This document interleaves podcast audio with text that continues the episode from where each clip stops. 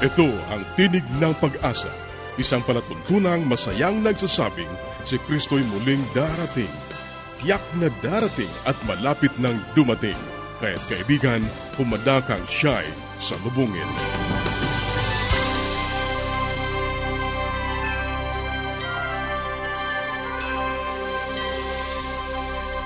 Ang programang ito ay inihahatid ng Adventist World Radio at ako ang iyong kaibigan, Ner Caranza, nag-aanyaya na samahan niyo kaming muli sa 30 minutong paghahatid ng mga mahalagang kaalaman sa kalusugan, masaya at matatag na sambahayan at higit sa lahat sa pagtuklas ng pag-asa na nagmumula sa salita ng Diyos.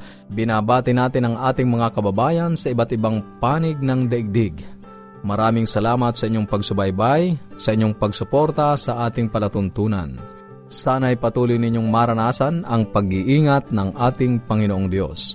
Sa mga kaibigan natin na hindi pa nagkakaroon ng mga aklat at mga aralin sa Biblia na aming ipinamimigay ng libre, maaari lamang kayong makipag-ugnayan sa amin sa pamamagitan ng panulat, sumulat sa Tinig ng Pag-asa P.O. Box 401, Manila, Philippines. Tinig ng Pag-asa P.O. Box 401, Manila, Philippines. Maaari ka rin mag-email sa tinig at awr.org tinig at awr.org o kaya ay mag-text sa Globe 0917-1742-777 0917-1742-777 at sa Smart 0968-8536-607 0968-8536-607 0917. Pwede rin po sa ating Facebook page, facebook.com slash awr Luzon, Philippines. facebook.com slash awr Luzon, Philippines. O dumalaw sa ating website, www.awr.org www.awr.org Sa ilang saglit, ang buhay pamilya.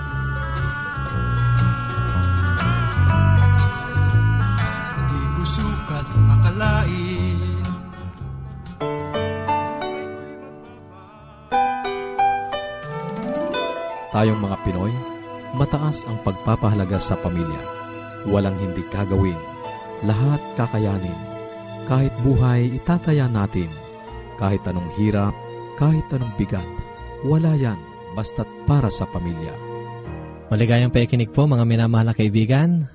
Narito po muli tayo sa bahaging buhay, pamilya. Ito po ang inyong lingkod, Kuya Ponching, na pumupugay sa inyong lahat Napakaganda po ng ating tatalakayin ngayong sapagkat alam ko ito ay inyong karanasan. Kayo ba ay nakipag-away na sa inyong mga kapatid? Ikaw kaibigang kabataang lalaki babae.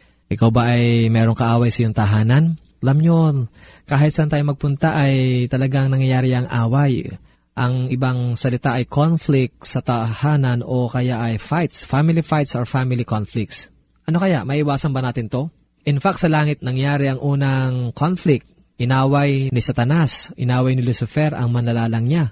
At maging dito sa lupa, ano po, nang hindi pa mapasok ang kasalanan ay nagpasimula na mamanggulo ang kaaway natin na ang Diablo, ang Satanas. At maging sa tahanan, pumapasok ang tinatawag nating away o conflict. Ano nga kaya? Maiwasan ba natin to? Minsan sinasabi ng iba na abnormal daw basta may away sa tahanan. Pero ito ang realidad talaga nagkakaroon ng away. Alam niyo po, napakarami ko po mga cases na ako ay naging tagapamagitan sa away ng isang tahanan. In fact, kami po ay siyam na magkakapatid at nais kong maging transparent sa inyo na kami siyam na magkakapatid dumarating sa punto ng buhay namin. Lalo na maliliit pa kami, mga elementary pa kami, nasa elementary stage o high school, na talaga nagkakaroon ng iringan, nagkakaroon ng misunderstanding, nagkakaroon ng away sa tahanan. Minsan nga, tanda-tanda ko pa na nag-away kami ng aking kuya. Na talagang away, hindi lang basta sigawan, kundi talaga nagkaroon kami ng physical fights. Pero alam nyo, minsan nagtataka naman ako na matapos tayo mag-away ni kuya, na pag may umaway naman sa akin, ipinagtatanggol ako ng kuya ko. Diba? Ano? Minsan parang talaga napaka-mysterious and yet very amazing ang buhay ng isang tao.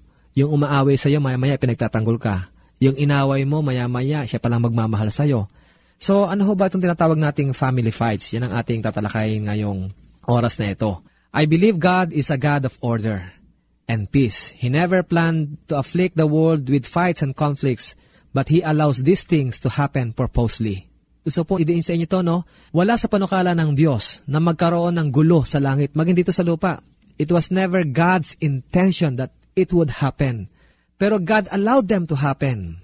Pero pinahintulutan po niya yan with a purpose. Yun ang maganda sa halat eh, with an objective. Kasi napakahirap na kumikilos tayo sa buhay na ito. May nangyayari sa buhay na ito na wala naman palang dahilan. In fact, he was directly involved in a war in heaven. Today, we will talk about family fights or family conflicts. Pero nais kong talakayin sa inyo ang ilang mga illogical, unreasonable beliefs or wrong attitudes on family fights. Yan po ano, gusto ko din sa inyo, tatalakayin natin ngayon ang ilang mga dahilan na walang katotohanan, sabihin walang katuturan o illogical, unreasonable tungkol sa issue ng family fights. Kasi may narinig ako na nagsasabi na ang lahat daw ng conflict ay masama. Lahat ng conflict masama. All conflicts or all fights are intrinsically bad. Pero alam nyo, kaibigan, Minsan ang mga conflicts na to, ito ay nakakatulong, ano po, para lalo pang lumago ang inyong relasyon. Kaya nais kong sabihin sa inyo na ito ay kwanto, false beliefs to. Ito ay illogical reasoning na all fights are intrinsically bad because there are some conflicts that really help, ano po, nakakatulong to. Nais kong idiin niyo yan. Kaya lang siyempre, pag-aaralan niyo ang mga bagay na mga conflicts natin na talagang purposely makakatulong sa ating samahan, purposely makakatulong para sa ating relasyon. Pangalawa, na wrong concept on family conflicts. Families that have conflicts or that fight are sick and need help. Kasi may nagsasabi, naku, yung tahanang yan, nag-aaway lagi yan. Siguro may mga sakit ang mga tao dyan. Siguro mga siraulo mga tao dyan. Minsan may mga ganun eh. Narinig lamang mag-away, tapos sabihin siraulo. Minsan, pag narinig na mag-away, sabihin, naku, pastor pa man din yan ang tatay pa man din yung pastor, mga ganun pa man din yan, eh, may away sila. Alam nyo, minsan napaka-illogical natin, napaka-unreasonable natin sa ganung uri ng concept sa buhay. Hindi po porke pastor yan o kristyano yan, ay hindi na nila naranasan ng conflict. Alam niyo po, ang conflict ay pinahintulutan ng Diyos na maranasan ng bawat isa. Pero kagaya nga ng sinabi ko sa inyo, paano nakakatulong ang fights na to itong conflict na ito? Yun po ang maganda rito eh, yung tinatawag nating management of conflict. Next time po tatalakayin natin yan. Kaya huwag nating ituring na itong mga families na nag-aaway na ito ay sila ay may mga sakit o siraulo. Ikatlo na ang logical reasoning o concept natin. All conflicts must be settled before sunset. Yan kasabihan sa Bible kasi, kinakailangan huwag papalubugin ng araw. Minsan ginagawa natin very literal to. Although may nangyayari, ano po. Pero alam nyo, minsan napaka-unrealistic niyan. Napaka-imposible niyan na matindi ang away, matindi ang gulo, matindi ang conflict, tapos before sunset, isa-settle natin. So this is illogical. At ikaapat, all fights can be avoided. Oh, totoo, lahat ng conflict maiwasan natin. Meron bang panahon kayo sa buhay na walang conflict sa tahanan nyo kahit may maliit? Oh, this is unrealistic. At ang ikalima, all fights once settled are forever forgotten. Oh, ano kaya ito? Totoo kaya to? Ah, mga minamahal na kaibigan, kaibigan na mayroong conflict sa tahanan. Hindi lahat ng conflict natin na matapos ng masettle ay nakakalimutan na. Minsan bumabangon pa rin to.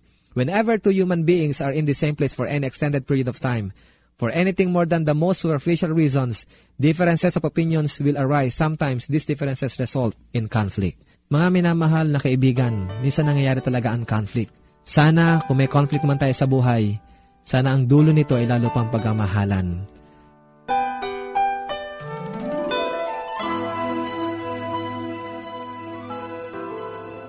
Yes, Dad and Mom are coming. I wish my parents will come too. The best way to spend time? It's with family. Adventists care. Patuloy kang nakikinig sa Tinig ng Pag-asa. Kung mayroon ka mga katanungan o anuman ang nais mong iparating sa amin o kung nais mong magkaroon ng libreng aklat na aming ipinamimigay, sumulat ka lamang sa Tinig ng Pag-asa, P.O. Box 401, Manila, Philippines Tinig ng Pag-asa, P.O. Box 401, Manila, Philippines o mag-email sa tinig at awr.org. Tinig at awr.org. Maaari ka rin mag-text sa Globe 0917-1742-777. 0917-1742-777 at sa Smart 0968 8536 0968-8536-607. Susunod, ang gabay sa kalusugan.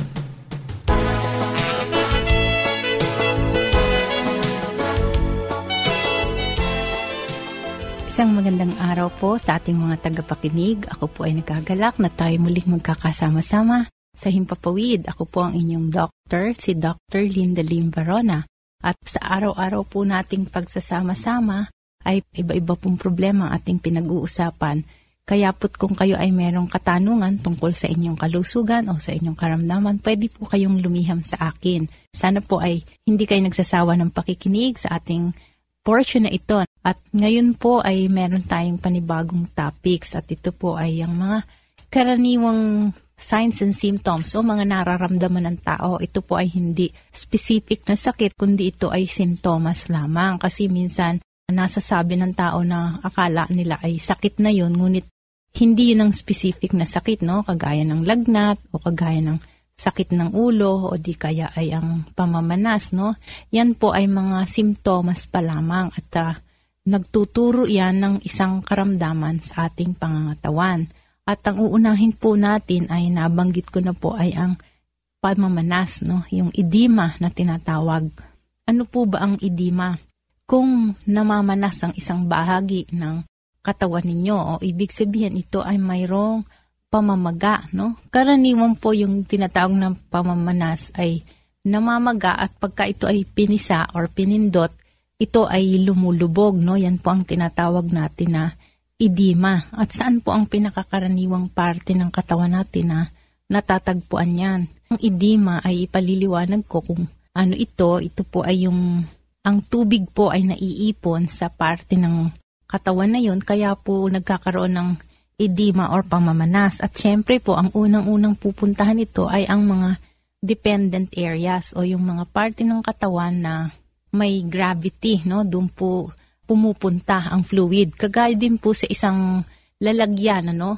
Pagka po kayo ay nagbuhos ng tubig o anumang fluid, saan po ang tendency? Ang tendency po ay bumaba ito kung saan ang pinaka mababa. Kung nakatagilid po ang pinaglagyan ninyo, then tutulo ito pong pababa. Ano? Hindi po mag stay sa isang area. Kahit lagyan nyo pa po yan ng mga balakid kung saan mayroong pwesto ay tutuloy at tutulo pababa. Ganon din po ang edema, no, nagiging dependent. So, ang karaniwan po dahil pag-araw tayo ay nakatindig or nakatayo, laging nasa straight position, at saan po tayo tutuloy? Siyempre po ito ay magko-concentrate sa may bandang paanan or sa mga binti. Kaya po kadalasan, pagka inaalam po ng doktor kung merong edema o pamamanas ay una pong tinitingnan ito ay sa paa, no? sa may mga legs. At may grading din po yan kung ano ang grading ay depende sa level kasi kung hanggang alak-alakan lamang ang pamamanas o kaya abot na hanggang tuhod o di kaya ito ay hanggang hita na o minsan umaabot na hanggang tiyan kaya't meron na ring tubig sa tiyan ano? o kaya buong katawan na pati mukha ay namamaga, ito po ang tinatawag na generalized edema. So, karaniwan po ay kung saan bumababa. Kaya kung minsan, pagkabandang hapon, may pamamanas, ngunit sa umaga, pagising ay wala dahil galing po sa paghiga. Pero ang mapapansin naman po nila ay pagising sa umaga ay parang namumugto ang mata o di kaya namamaga ang muka kaya ibig sabihin, dahil nakahiga ang isang tao, doon naman pumunta sa may dependent area. So kaya na, dito sa may pigi or sa may puwitan, ang pamamaga dahil po nakahiga nga. Ano? So nawala na doon sa paanan. Ngayon, paano ba nagaganap ang pamamanas? No? Ito ay sabi nga natin ano, na pag-alaman po ng siyensya, ang isang tao ay 70% water. No? Ibig sabihin, kung pipigaan ng ating buong katawan, no, i-extract lahat ng fluid sa ating katawan, ay 30% lamang nito ay solid at ang 70% ay fluid or water. No? Kaya po, diyan ay malalaman natin na talagang tayo ang ating katawan ay naliligo sa fluid or sa water. Kaya napakahalaga po na ito ay nababalanse dahil pag sumobra po yan ay pwedeng mauwi sa edema. Hanggang dyan na lang po muna tayo at uh, sa susunod ay pag-uusapan natin kung ano-ano ba ang mga dahilan ng pamamanas, no? Para po malaman ninyo kung kayo man ay nakaranas ito, kung anong simptomas ito ng kung anong sakit, no? Kaya hanggang dito na lang po muna tayo at hanggang sa susunod, wag po kayong magsasawa ng pakikinig.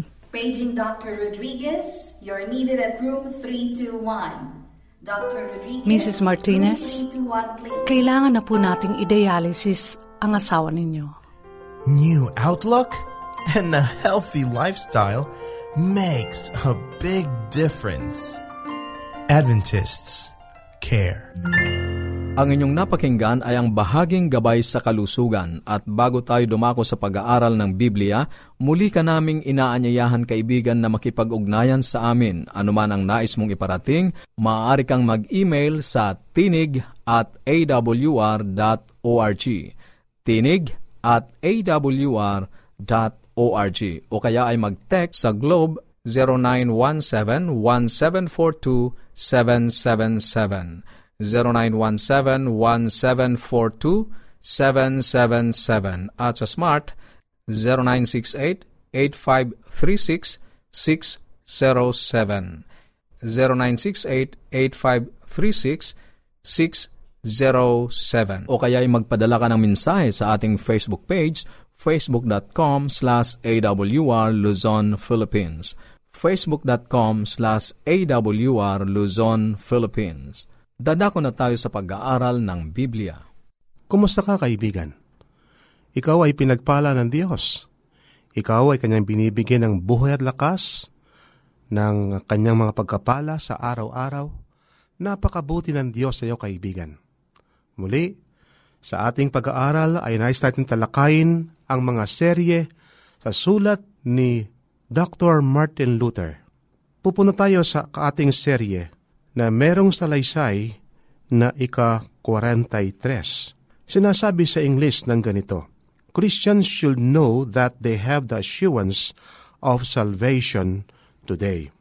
Ang mga Kristiyano ay dapat na malaman na mayroon silang katiyakan ng kaligtasan ngayon. Sinasabi sa aklat na sulat ni Sang Juan, sa Ebanghelyo ni Sang Juan, Kapitulo 6, versikulo 47 ang ganito. Katohanan, katohanan sinasabi ko sa inyo, ang sumasampalatayan na may buhay na walanggan. Kaibigan, narito ang isang katohanan. Ang wika, katohanan, katohanan sinasabi ko sa iyo, ang sumasampalataya ay may buhay na walang hanggan. Ano ang iyong itutugon kung may nagtanong sa iyo, ikaw ba ay ligtas? Naranasan mo na ba ito? paano ka tutugon? Ang kinasihang sulat ng ating iglesia ay nagbibigay sa atin ng ilang magaganda at may bigat na babala laban sa pagkasabing ako'y ligtas. Pansinin natin dito ang ilan. Kailanman ay hindi tayo narapat na tumigil sa isang nasisiyahang kalagayan upang huwag nang gumawa ng pagsulong na sinasabi, ako'y ligtas. Kapag ganito ang iniisip, hangadikain na magbantay, manalangin, maalab na pagpatuloy para sa higit pang mataas na maabot ay tumitigil. Walang binanal na dila ang masumpungang inuusal ang mga saitang ito hanggang sa pagating ni Kristo at tayo ay papasok na sa mga pintuan ng lunsod ng Diyos. Kung gayon, may lubos na kaangkupang magbigay tayo ng kaluwalhatian sa Diyos at sa kordero para sa walang hanggang pagiligtas. Habang ang tao ay puno ng kahinahan sa kanyang sarili, ay hindi niya maililigtas ang kanyang kaluluwa. Hindi niya dapat sabihin kailanman na ako'y ligtas. Ayon sa sinasabi ni Ellen White sa Selected Messages, Book 1, page 314. Ganito naman ang sinasabi ni Ellen White sa kanyang saring aklat na Christ Object Lessons, page 155. Kailanman ay hindi tayo makapagtitiwala sa sarili o madama kaya na iligtas tayo laban sa tukso. Yaong mga tumatanggap sa tagapagligtas, gaano mang katapang ang kanilang pagabalik loob, ay hindi kailanman dapat turuan na sabihin o madama na sila ay ligtas na. Ito ay nakakaling lang. Ang bawat isa ay dapat na maturuang magmahal sa pag-asa sa pananampalataya. Ngunit bagamat ipinagkaloob na kay Kristo ang ating mga sarili at naalaman na tinatanggap niya tayo, malapit pa rin tayo sa tukso Sinasabi ng salita ng Diyos, marami ang dadalisayin at magiging maputi at subok. Siya lamang na makatitiis ng pagsubok ang tatanggap ng korona ng buhay. Pansinin ninyo na ang mga babalang ito ay laban sa kaisipang minsang maligtas ay ligtas na magpakailanman. Sila ay nagsasabi tungkol sa kaisipang sapagkat tayo ay minsanang naligtas, mangyayari na maliligtas tayo hanggang sa wakas. May kaibahan ang pagkasabing ako ay ligtas ngayon at ako'y maliligtas sa langit. May isang nagbigay ng mabuting sagot sa dalawang kalagayang ito.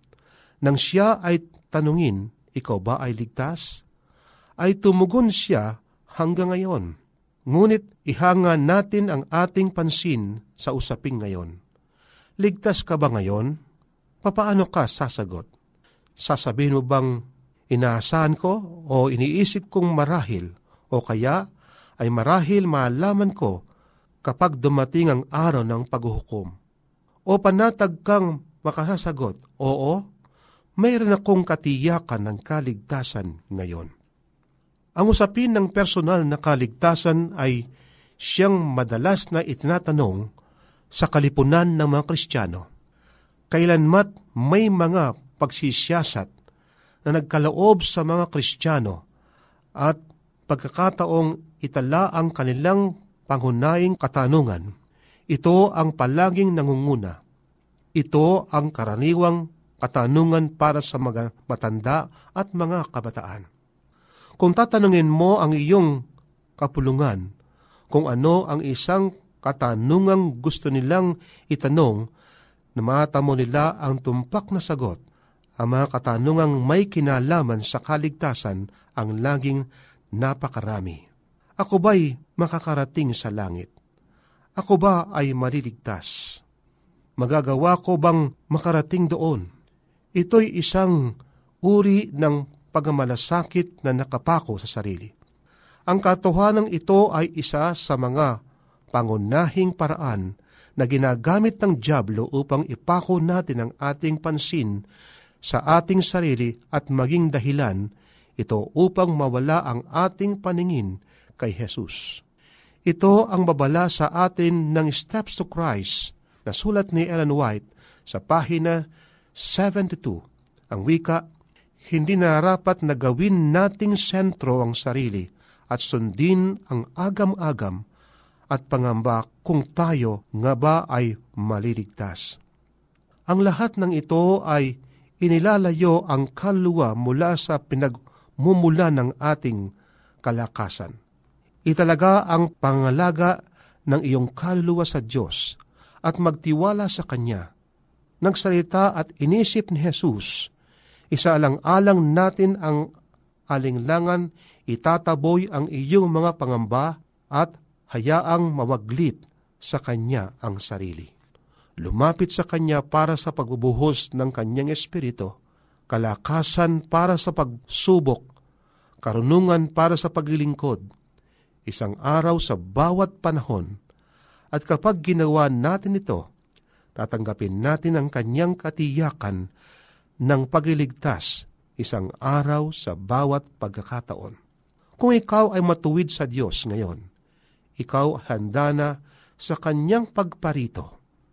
Kung sinusubok mong ibatay ang iyong katiyakan ng kaligtasan sa iyo nakaraang karnasan sa Diyos, kahit na ito ay nangyari lamang kahapon, ikaw ay nagkakamali. Kung sinusubok mong magtipon ng sapat na katiyakan upang tumagal ka hanggang sa katapusan ng iyong buhay, kahit na ang buhay mo ay magtapos bukas, ikaw ay may malaking suliranin. Ngunit maaari kang magkaroon ng katiyakan ng kaligtasan ngayon. At kung gagamitin mo ang panahon araw-araw upang tiyakin mo ang iyong pagtanggap ng pagtanggap ng Diyos ay masumpungan kang kasama ng mga naligtas sa walang hanggan na katapusan ng iyong buhay dito sa lupa. Kaibigan, muli natin ngayong ibahagi ang tanong, ikaw ba ay ligtas? Tayo ay ligtas kung tayo ay nananatili sa ating Panginoon. Ganito ang sabi ni Apostol Pablo sa kanyang sulat sa pangalawang Korinto, Kapitulo 1, versikulo 10, na siyang sa amin ay nagligtas sa gayong lubhang malaking kayamanan at nagliligtas na siya naming inaasahan na siya namang magliligtas pa sa amin.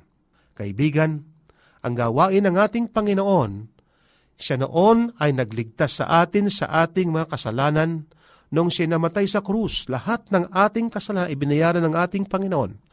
Subalit sa araw-araw tayo ay nagkakasala, nagkakamali. Kaya sa araw-araw, kailangan natin ang pagiligtas ng ating Panginoon. At sa ating inaharap na buhay, tayo ay patuloy nagkakamali. Kaya nga, kailangan natin na sa ating buhay ang pagiligtas at nagliligtas pa sa atin. Maraming salamat sa iyong pakikinig. Kung mayroon kang mga katanungan o anuman ang nais mong iparating sa amin, maaari kang makipag-ugnayan sa pamamagitan ng panulat. Sumulat lamang sa Tinig ng Pag-asa, P.O. Box 401, Manila, Philippines. Tinig ng Pag-asa, P.O. Box 401, Manila, Philippines. Maaari ka rin mag-email sa tinig at awr.org. Tinig at awr.org o kaya ay mag-text sa Globe 0917-1742-777. 0917-1742-777 at sa Smart 0968-8536-607. 0968-8536-607. O magpadala ka ng mensahe sa ating Facebook page facebook.com slash awr Luzon, Philippines. facebook.com slash awr Luzon, Philippines. At para sa mga hindi napakinggang programa, dumalaw lamang sa ating website www.awr.org www.awr.org ito pong muli ang iyong kaibigan, Ner Caranza, pansamantalang nagpapaalam at umaasa na muli tayo magtatagpo sa ganito pa ring oras at himpilan. Sa Roma 15.13, pagpalain kanawa ng Diyos ng pag-asa, ng buong kagalakan at kapayapaan.